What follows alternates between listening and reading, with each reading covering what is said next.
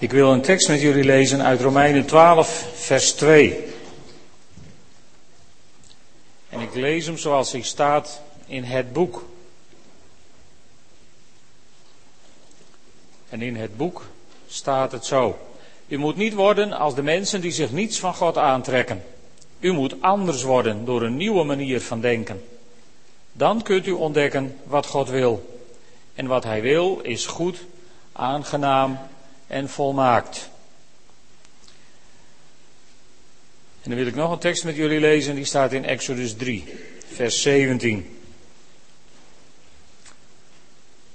Daar zegt God tegen Mozes: Ik heb besloten om jullie uit de ellende in Egypte weg te halen en je naar een land te brengen dat overvloeit van melk en honing, het gebied van de Canaanieten, de Hethieten, Amorieten, Perizieten, Gewieten en Jebusieten. En dan nog een stukje uit Numeri 13, vers 27 en 28. En daar staat dit. Wij zijn in het land geweest waar u ons naartoe hebt gestuurd, vertelden ze aan Mozes. Dit is het verhaal van de twaalf verspieders. Werkelijk, het vloeit over van melk en honing en deze vruchten groeien er. Maar daar staat tegenover dat de bevolking van het land sterk is. De steden zijn versterkt en heel groot en ook hebben we er Enakieten gezien. Ons maandthema deze maand is het beloofde land. En bij het beloofde land denk je, tenminste, gaan mijn gedachten in de eerste instantie natuurlijk uit naar het volk Israël, wat uit Egypte wordt gehaald en naar het beloofde land gebracht. En uh, God zegt dan tegen Mozes, eigenlijk zegt hij iets heel, iets heel bijzonders. Hij zegt, ik heb besloten jullie uit de ellende in Egypte weg te halen en je te brengen naar een land dat overvloeit van melk en honing. En dat melk en honing, dat, dat triggerde mij. Want ik dacht, ach, melk en honing hadden ze in Egypte ook wel. Waarvoor moest je daarvoor eigenlijk naar Canaan? Bovendien lust ik helemaal geen melk, dus het is een land waar ik niet heen zou gaan. Maar wat bedoelt God nou met zoiets? Hè? Waarom nou zo specifiek een land wat overvloeit van melk en honing? Nou, als je dan in de meeste commentaren ziet, dan wordt het heel aards gehouden, voor mijn gevoel. Want dan wordt gezegd, ja, als je veel melk, dan is er dus veel gras. En met honing, dan zijn er dus veel bloemen. Dus het was een land met veel gras en veel bloemen. Nou, mooi. In Egypte waren ook gras en bloemen. Dus waarvoor moest je daar zo'n eind voor reizen? Bovendien, had dit land een nadeel, want daar woonden wat andere volken die nog niet wisten dat ze eruit moesten. Dus dat was een complicerende factor, zou je kunnen zeggen. En waarom wil God dat dan? Hè? Waarom wil God ze nou uit Egypte weghalen? God zegt, ik wil jullie uit de ellende van Egypte wil ik je weghalen en ik wil je naar een ander land brengen. Nou, ik denk dat God in Egypte een heel groot risico zag. En dat was dat op een gegeven moment uh, dat men daar ook zou gaan leuteren over integratie en zo, dat soort dingen. En dat de farao zou zeggen, nou, of, of misschien de Joden zelf wel, de Israëlieten. Weet je wat, we, we wonen hier nou apart in dit landje, maar als we ons nou wat mengen met de bevolking, is het beter voor iedereen. Maar God wilde niet dat ze zouden worden als mensen die zich van God niets aantrekken. God wilde ze juist in een ander land brengen waar ze hun leven met God zouden gaan leiden. U moet anders worden door een nieuwe manier van denken. En je kunt alleen anders worden door een nieuwe manier van denken als je bereid bent op reis te gaan en vertrekt uit je oude manier van denken. Want oud en nieuw denken gaat nooit samen. Dat zijn altijd vijanden van elkaar en dat is altijd strijdig met elkaar. En als je naar dat nieuwe denken wilt, moet je uit het oude denken vertrekken. En dat, dat is volgens mij een, van, de, van de kernpunten van het hele verhaal over uit Egypte naar het beloofde land. Er moet onderscheid gemaakt worden. Maar wat, wat, wat moet je dan met die melk en met die honing? Nou, als je in de Bijbel gaat zoeken, onder het kopje melk, in je computer is dat heel makkelijk, dan kom je van alles tegen. Maar er is één verhaal, dat wil ik er heel even uitlichten, als voorbeeldje. En dat staat in Richteren 4.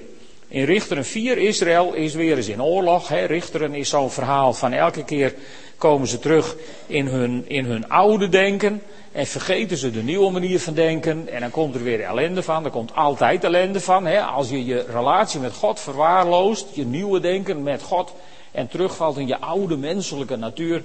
Daar komt altijd ellende van. En er is oorlog. En uh, ja, ze bidden tot God. En ze roepen tot God. En natuurlijk win je dan de oorlog. Dat is standaard patroon in Richteren zo'n beetje. En dan is er een legeroverste, Sisera, iemand van de vijand, en die is op de vlucht.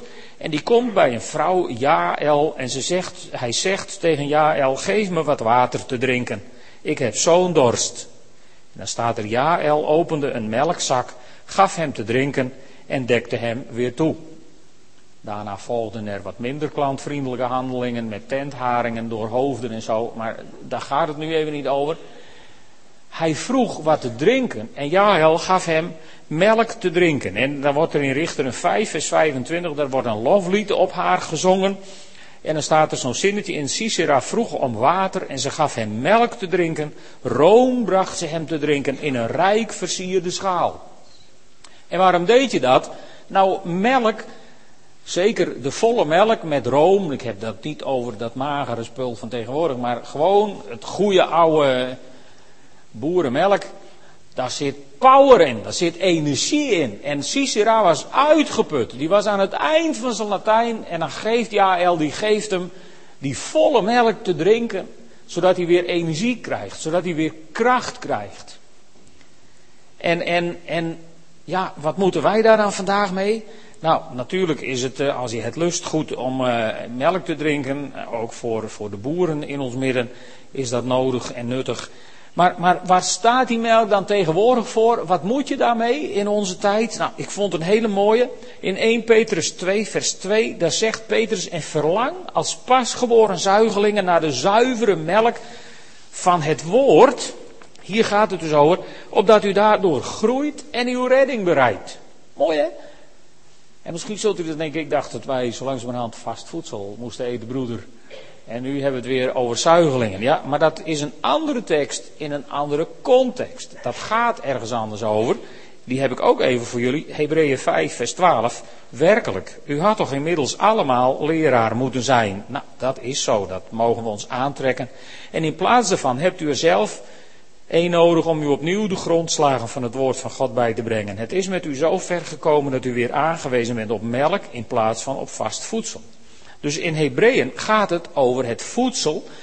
En waar Petrus het over heeft, Petrus heeft het niet zozeer over het voedsel, Petrus heeft het over het verlangen naar dat voedsel. En die vond ik zo, zo aansprekend. Dat, dat Petrus ons uitdaagt van je zou als pasgeboren zuigelingen naar de zuivere melk van het woord moeten verlangen. En die vraag zou ik je vandaag wel eens mee willen geven. Op reis naar het beloofde land verlang je naar dat naar het onversneden voedsel van het woord.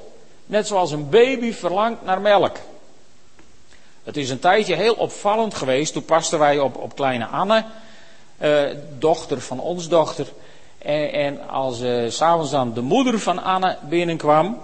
In die tijd kreeg ze nog borstvoeding, dus de zuivere onversneden melk dan wenste Anne nergens een mond meer op te zetten. Die wenste ook niet meer gezellig te doen met niets en niemand, want die had moeder gezien en die wenste slechts op de kortst mogelijke termijn volgetankt te worden met zuivere, onversneden melk.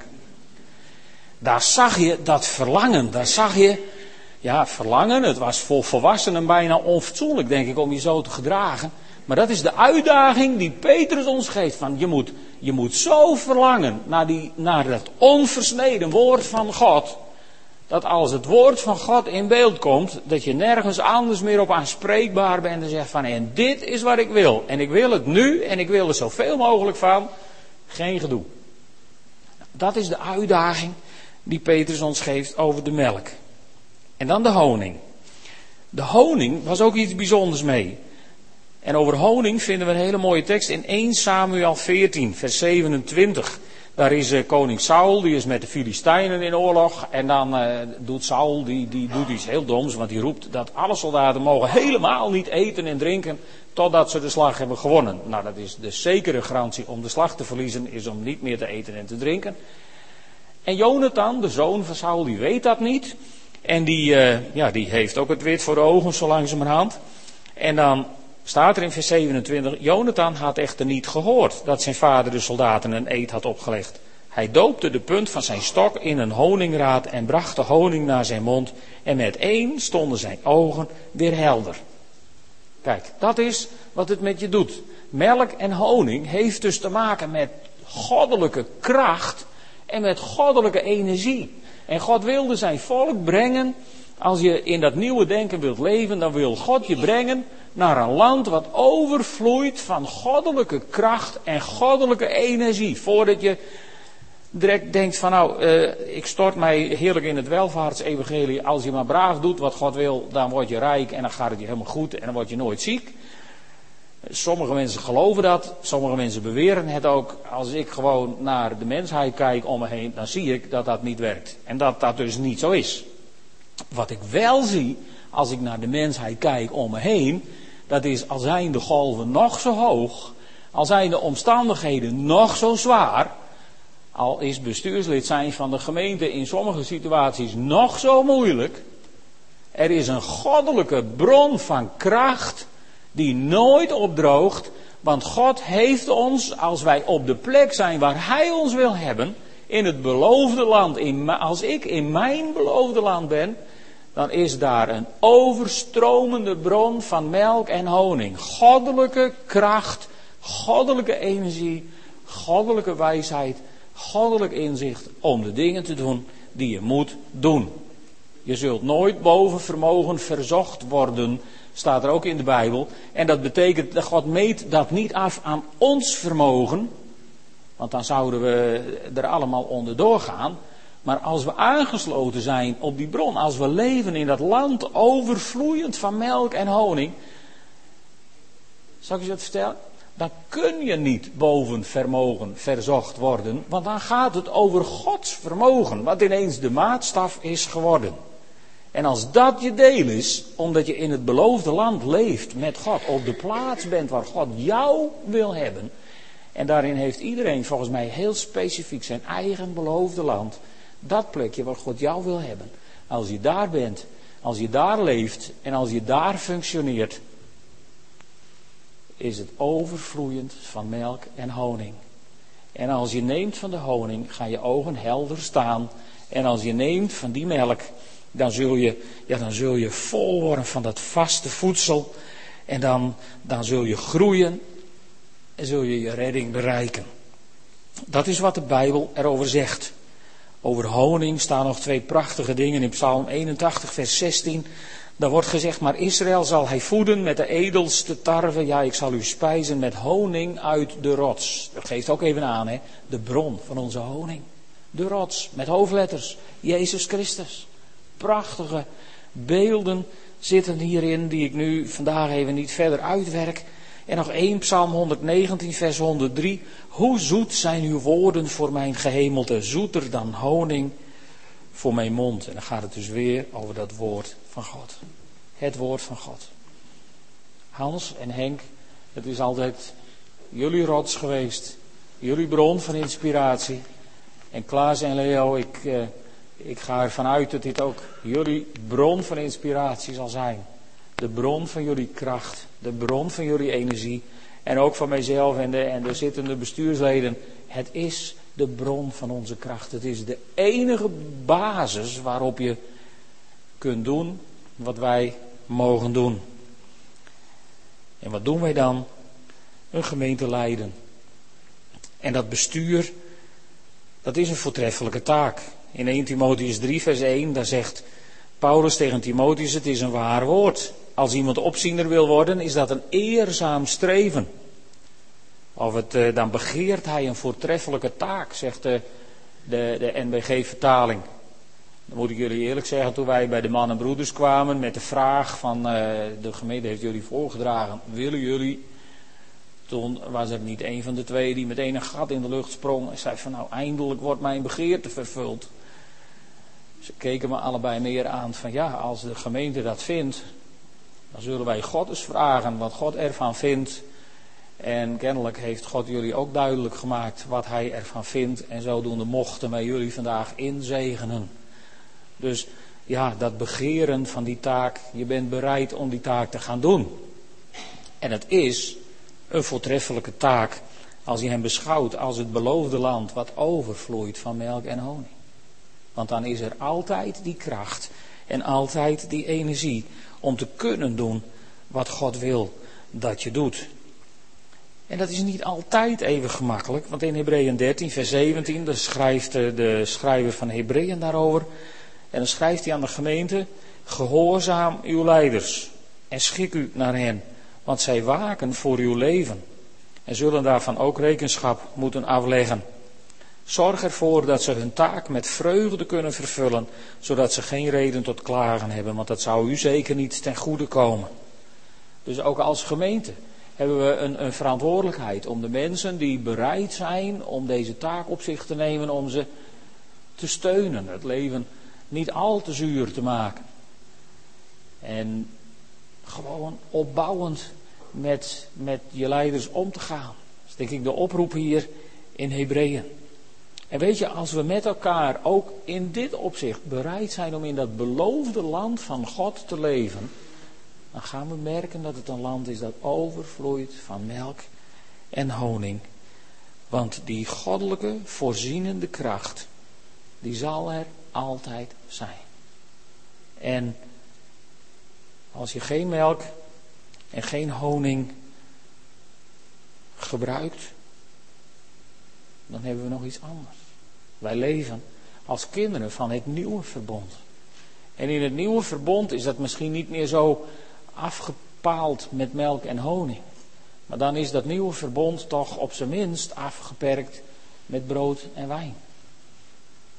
En waar je kracht vindt, fysiek kracht krijgt uit goede zuivelproducten en fysiek kracht kunt krijgen uit gezond eten en uit honing en andere prachtige producten die de natuur ons biedt, haal je geestelijk je kracht uit het bloed van het lam. Ik heb het nog niet gezegd in deze avondmaalsdienst, maar er is kracht in het bloed van het lam.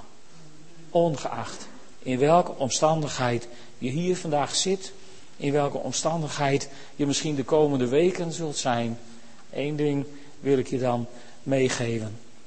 Als je anders wordt door een nieuwe manier van denken, dan zul je ontdekken wat God wil. En wat Hij wil is goed, aangenaam en volmaakt. Wat Hij wil is goed, aangenaam en volmaakt. En dan moet je niet aankomen met verhalen, maar daar staat tegenover. Er staat altijd wat tegenover. Want de vijand die zal alles uit de kast halen om je van je vreugde in je werk in, in het koninkrijk van God te beroven. Hij zal alles uit de kast halen om je angst aan te jagen. Hij gaat rond als een briesende leeuw, maar ook niet meer dan dat, zoekende wie hij zal verslinden. Maar één ding, die in mij is, is sterker dan die in de wereld is. Hij briest maar een eind weg en hij zoekt maar een eind weg. Maar als wij in het beloofde land zijn, wat overvloeit van goddelijke kracht, gesymboliseerd in melk en honing. En als wij kinderen zijn van dat nieuwe verbond, gesymboliseerd in brood en wijn, dan zullen we elke dag van ons leven zeker ervaren dat er kracht is in het bloed van het lam. Amen.